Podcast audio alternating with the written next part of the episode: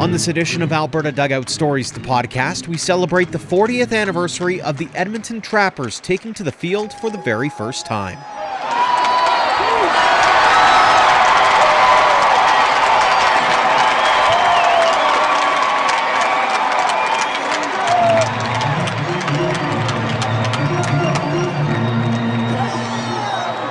Welcome to episode 128 of Alberta Dugout Stories, the podcast. I'm Joe McFarland. It's been 40 years since Alberta baseball fans were first introduced to the Pacific Coast League. On April 14, 1981, the Edmonton Trappers took to the field on the road against the Portland Beavers. Eight days later, April 22nd, the Trappers made their debut on home turf, taking on the Tacoma Tigers at Renfrew Park. It was quite the journey in making that all happen. Efforts to start a new professional baseball league in Western Canada and bring a team to Edmonton fell through, as did hopes to bring a Pioneer League team to the capital to face Calgary, Lethbridge, and Medicine Hat.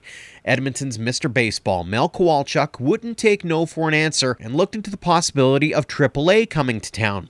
When an expansion team wasn't feasible, he looked at buying an existing franchise, bringing in Peter Pocklington to help finance a deal for the Ogden Athletics. After some back and forth, the deal happened, the team moved, and the rest, as they say, is history. If you head to albertadugoutstories.com right now, our new top story is a deep dive into the saga surrounding the Trappers and what it took to bring the team to the capital. One of the people involved in making Kowalchuk's dream a reality was longtime coach and scout Orv Franchuk. Orv, thanks so much for joining us. My pleasure. Take us back to the 1970s. You're all in on the Edmonton baseball scene. How did it come about that you became involved in trying to bring pro ball to town first off through either a new league or the Pioneer League first? Oh, my memory, I don't know if it goes quite that far back, but I'll, I'll do the best I can. Uh, you know, over over this over those years in the early '70s, a lot of a lot of a lot of people tried to, to get me get me involved in bringing professional baseball to Edmonton. Uh, Pioneer League wise, Pacific Coast League wise, um, it, it was just something that, that people felt it would be a, a good fit. The, a lot of really really good baseball people in the in the greater Edmonton area. So um, you know that was kind of a natural uh, the border, you know, was always an issue. Um, customs and, and and you know all of that, but um, and then and then Mel Mel approached me, um, and I and I kind of deflected that, and then and finally Mel approached me and said, "What do you think?" and and uh, you know, I gave him some contact information of people that I knew, but really initially Mel did a lot of the uh, groundwork himself, and uh, you know, he has he really needs full full credit for for for bringing the the the AAA baseball to Edmonton because and then you know obviously Peter being involved as finance the money guy and um, Mel just kind of threw the idea at him and and Peter says yeah I'll you know I'll back you. Go ahead and go for it. And Mel did. And um, you know, and, and I, I, a little bit of advice here and there once in a while, and I get a call from Mel once in a while. We talk about stuff, but he, he really was the guy, the force behind bringing, the, uh, bringing the trappers to, to Edmonton. And, uh, I mean, other than I was very involved and still very involved co- in coaching. And then when, when the, when the trappers came to Edmonton, um, as an affiliate with the Angels, um, I, I became involved, uh, with with the AAA club because they needed guys who could throw batting practice and catch bullpens and just the you know the baseball knowledge that I had. Um, people in the organization kind of liked that, and so they wanted me to get involved, and so I, they wanted me to scout Canada. They thought, well, yeah, he can.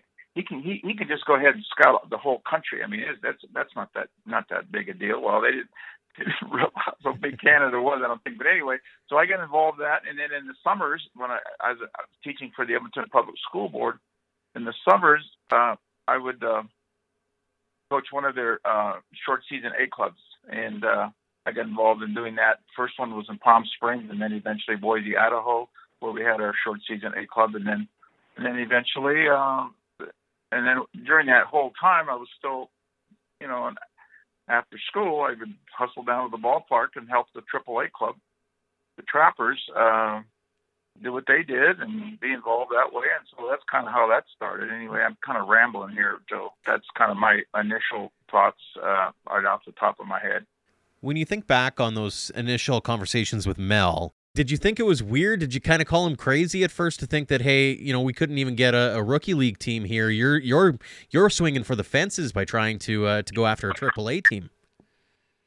Well, you know, I didn't really think it was crazy. I just thought it was something that, you know, I heard, I had a lot of negative feedback from a lot of different uh, people in, in in Major League Baseball because of you know Canadian the, the border the you know, being kind of far away from everyone else, and and you know, the logistics weren't really in a good in a good place, and so there was a lot of, and I, you know, and and again, a lot of credit goes to Mel for saying, you know, I'm not going to give up on this thing, and the biggest thing, I guess, the biggest thing, kind of for me was, you know, you got to have, you got to have somebody that's willing to finance this thing, and uh, Peter, obviously, after talking to Mel and Mel selling him on on his idea, it it uh, it grew and, and and went and was very successful for a lot of years.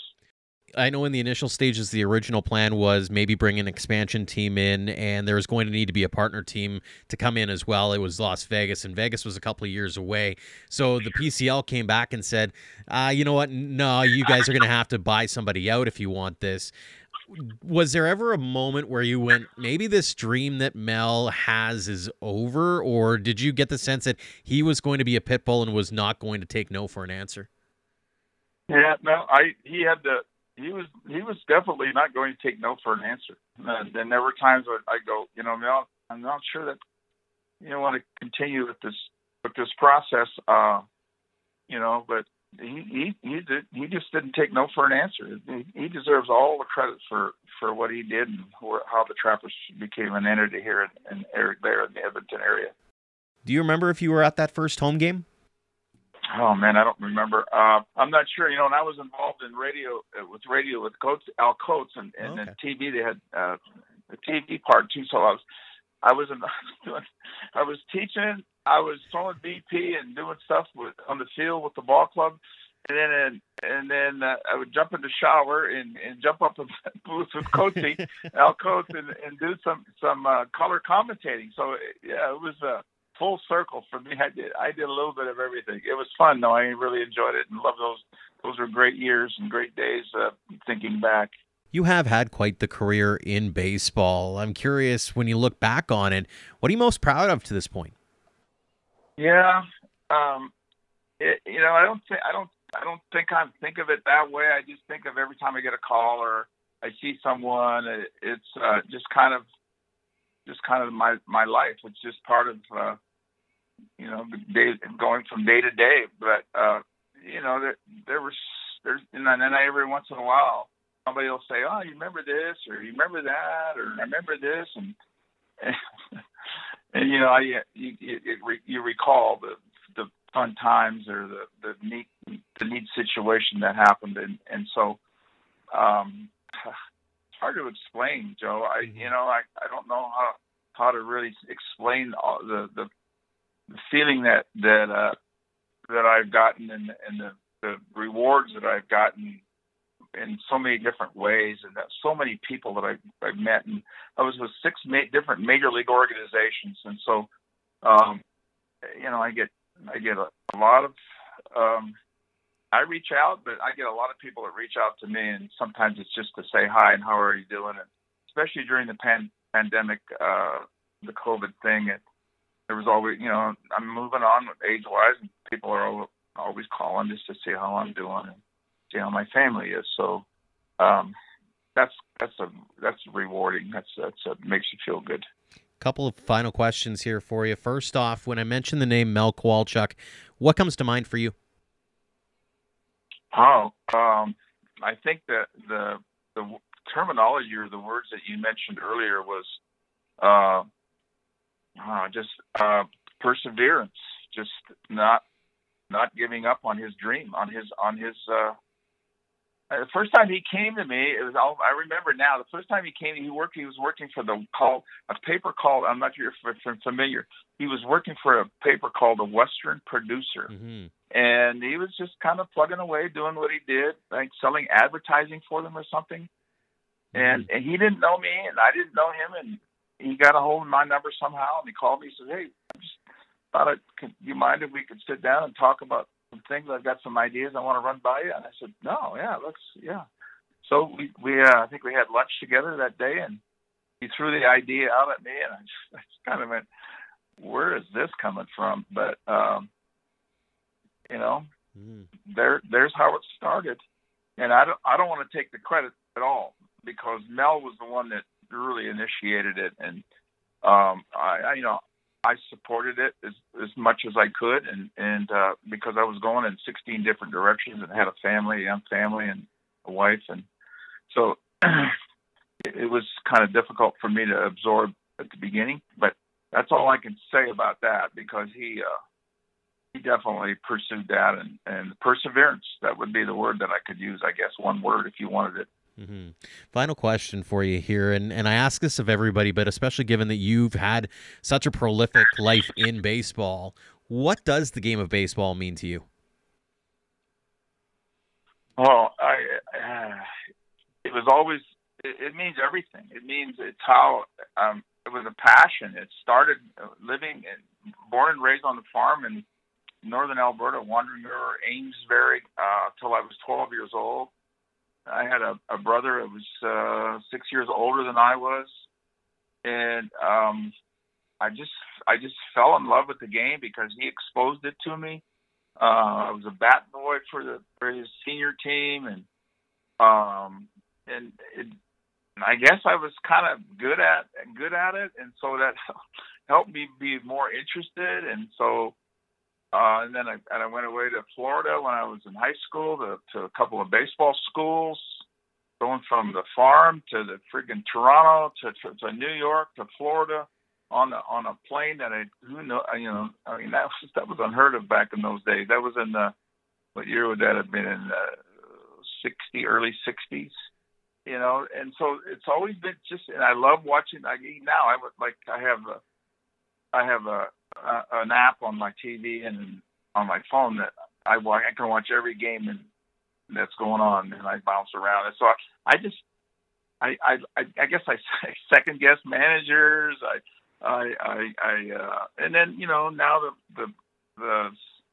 the analytic stuff that's going on in the game, and oh, I just I'm kind of happy that I'm not in the game anymore because it's to me it's it's all all the analytics that are going on is taken away from the actual game, and so um, I, I just the passion is, is you know, and I and my second first marriage ended after 24 years because because of my passion. It was almost like baseball was number one and my family was number two, and then my second marriage, she um, Susan said, you know, I'll support you any way I can, and she lets me do my thing, and she does her thing with the grandkids, and and it's uh it continues. I do. I'm up here in Prescott, Arizona, as we speak right now. I come up here every week, Monday, Tuesday, Wednesday. Stay with the the guy that owns the uh, baseball academy up here, Rob Chris, and I I do lessons uh, for three days, and it keeps me active. It keeps me involved. The parents are great. The kids are great, and um, and I it does does my heart good to do what I do. I still have that passion. Wonderful to hear. Orv, appreciate your time. Thanks so much for sharing the memories of the 81 Trappers and beyond. Thank you so much for joining us. All right, Joe. Enjoyed it. The original Trappers team included a number of players who had either already spent time in the majors or were going to in short order. The likes of Rod Allen, Jay Laviglio, and Reggie Patterson helped that team to a 62 and 74 record under manager Gordie Lund. One of the pitchers on the roster was Bill Atkinson.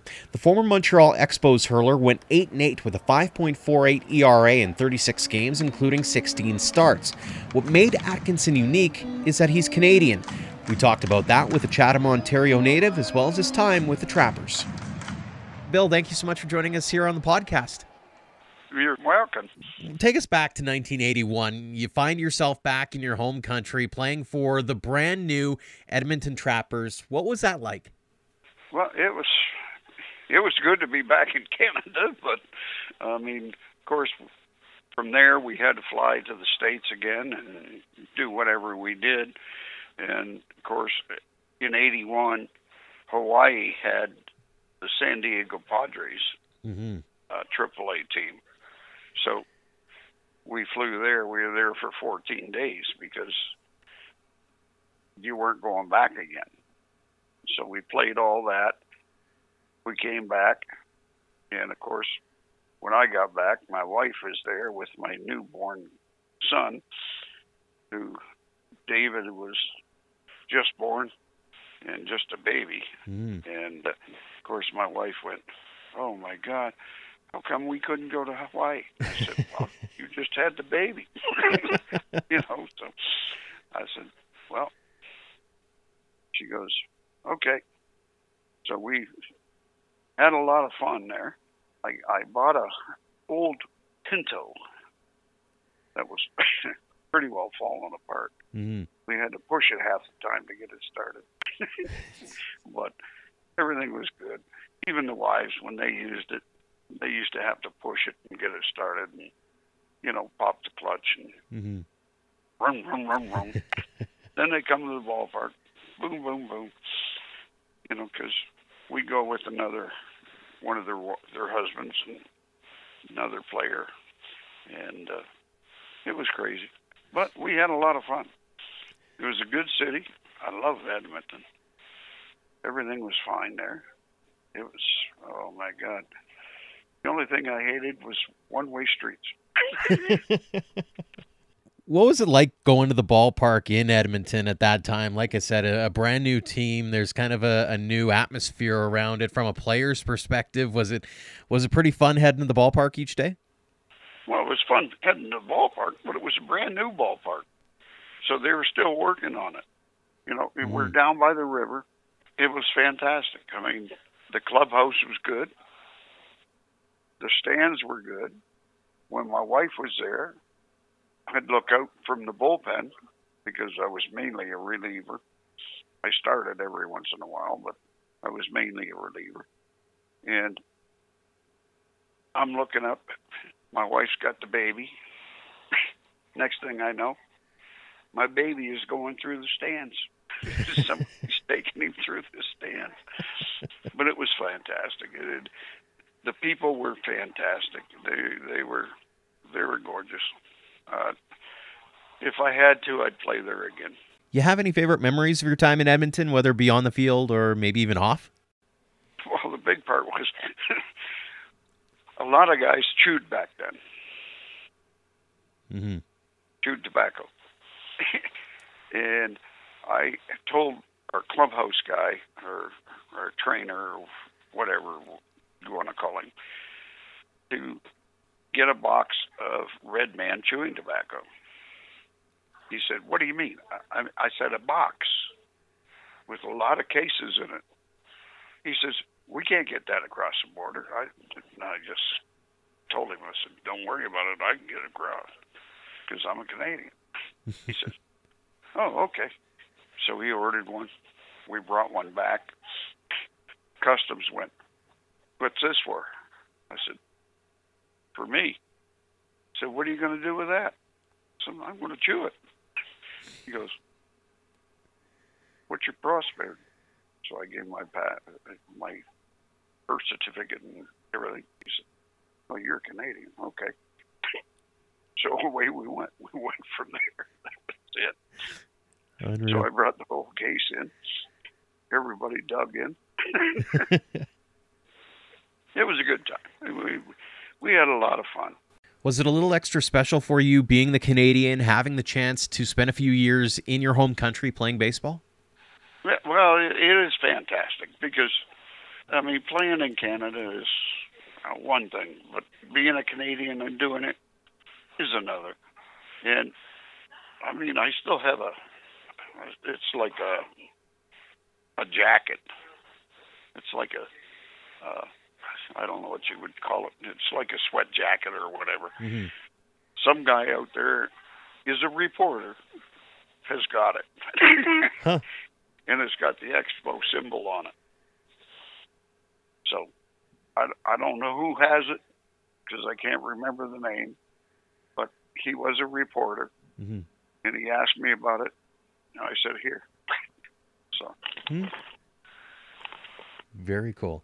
You had a 12 year pro baseball career, four in the bigs. When you look back on it, what are you most proud of? just you know, being a little guy and making it to the big leagues, I I think I I did okay. You know, I'm, I'm only five foot nine. Mm-hmm. Today they won't even look at a five nine. And I threw eh, top speed probably 92, but I had a great curveball. And you know, being a Canadian, you don't get many chances, Mm-hmm. especially back then. And today, of course, everybody's all over the place in Canada, but back then, I think there was only what six or seven of us in the big leagues. Mm-hmm. Today, there's what 30, 40. You know, Mm-hmm. it's it's crazy. You know, I mean, but I I grew up a kitty corner across the street from Fergie Jenkins, and Fergie and I used to talk all the time. And I told Fergie one day I was going to do the same thing he's doing, and Fergie looked at me like, "Yeah, okay." and then when I signed with Montreal in '71, Fergie was the first guy to call me and congratulate me. And that meant a lot. What was it about baseball that caught your attention? Because and we, we even talk about it to this day. Canada is such a hockey and football oriented country, and yet here you were growing up wanting to play baseball. Well, I, I I played a lot of sports. I played hockey. I played football, and everything. But I lost half an ankle in my left foot with a power lawnmower. Mm-hmm. The guys next door were playing football, and they tossed the football and buckled my knees. And of course, the only thing I had to hold of was a lawnmower. So when I went down, it pulled back and it sliced my ankle. My mother picked. I hobbled into the house. My mother picked me up, put me in the car. I got blood flying all over the place in the windshield, and she drove right down the middle of Queen Street in Chatham to the hospital. Pulls up, opens the door, grabs hold of me, and we got two cruisers following us.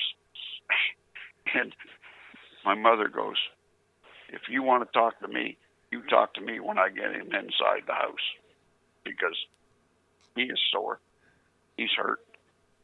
And you're not going to touch me until I get him in the hospital. Mm-hmm. All of a sudden, the one cop looked at my ankle and he goes, he passed out. Jeez. So my mother goes, You want to talk to me now? Go ahead. but my son comes first. So, but no, my mother taught me my curveball. She taught me a lot of things. She's a fantastic lady. And, you know, I'm just getting to be that age where I got to remember everything, if you know what I mean. Was she the one that taught you about the resilience? Because I, I feel like if that were to happen to a kid nowadays, there'd be a whole lot of, oh, woe is me. And yet here you were just saying, okay, well, I guess I'll try something different. And, and you managed to succeed in, in ways that many could never dream of. Well, when I was younger, I had two coaches, one by the name of Royce Hyatt, and the other by Jerry Beckett.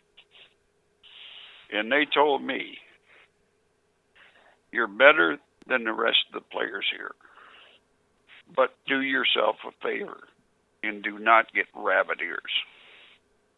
And I don't know if you know what rabbit ears means, but don't listen to other people Mm-hmm.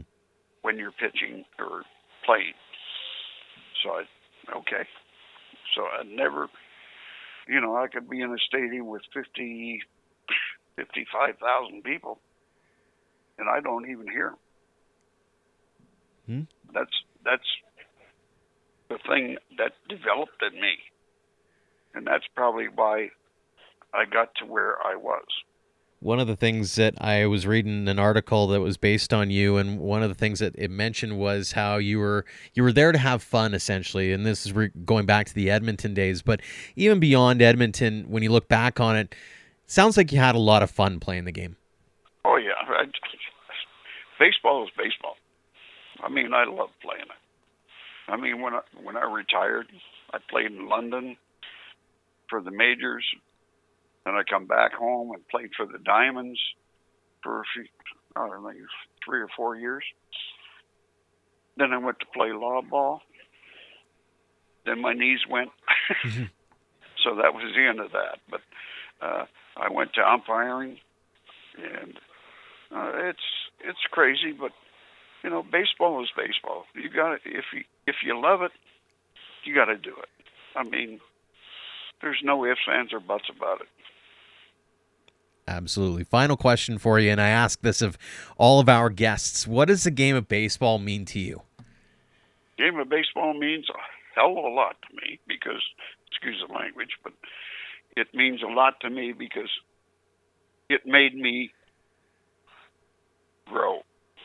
It made me become a human being and a father and a family man. And as far as everything goes, it built my house. I have a family. I have two vehicles. I owe nobody anything. I have money in the bank, and I don't care. Mm-hmm. And back then, we didn't make much money. Today, I talked to Doug Melvin a couple of years ago in St. Mary's, and he says, "You know, today, Bill, you'd be making four and a half to five million a year." I, Doug, don't even go there, man. Jesus, Pete. I'll tell you. I told him. I said, "I'd come out, give me one million, and I'll come out and blow my arm out for you." he just chuckled. He goes, "Yeah, but back then, nobody made any money. I, the biggest salary I ever made was thirty-five thousand. Wow. So, Hmm. you know, All for the love of the game. yep. You gotta keep. Well, I love playing it. And we loved hearing your stories about playing it as well. Bill, really appreciate your time. Thank you so much for joining us on the podcast. You're welcome. Thanks again to both Orv Franchuk and Bill Atkinson for joining us this week to share their memories of the 1981 Edmonton Trappers and how they came to be. Again, for the full written story, go to albertadugoutstories.com. Until next time, thanks for all of your support, no matter the platform of Alberta Dugout Stories.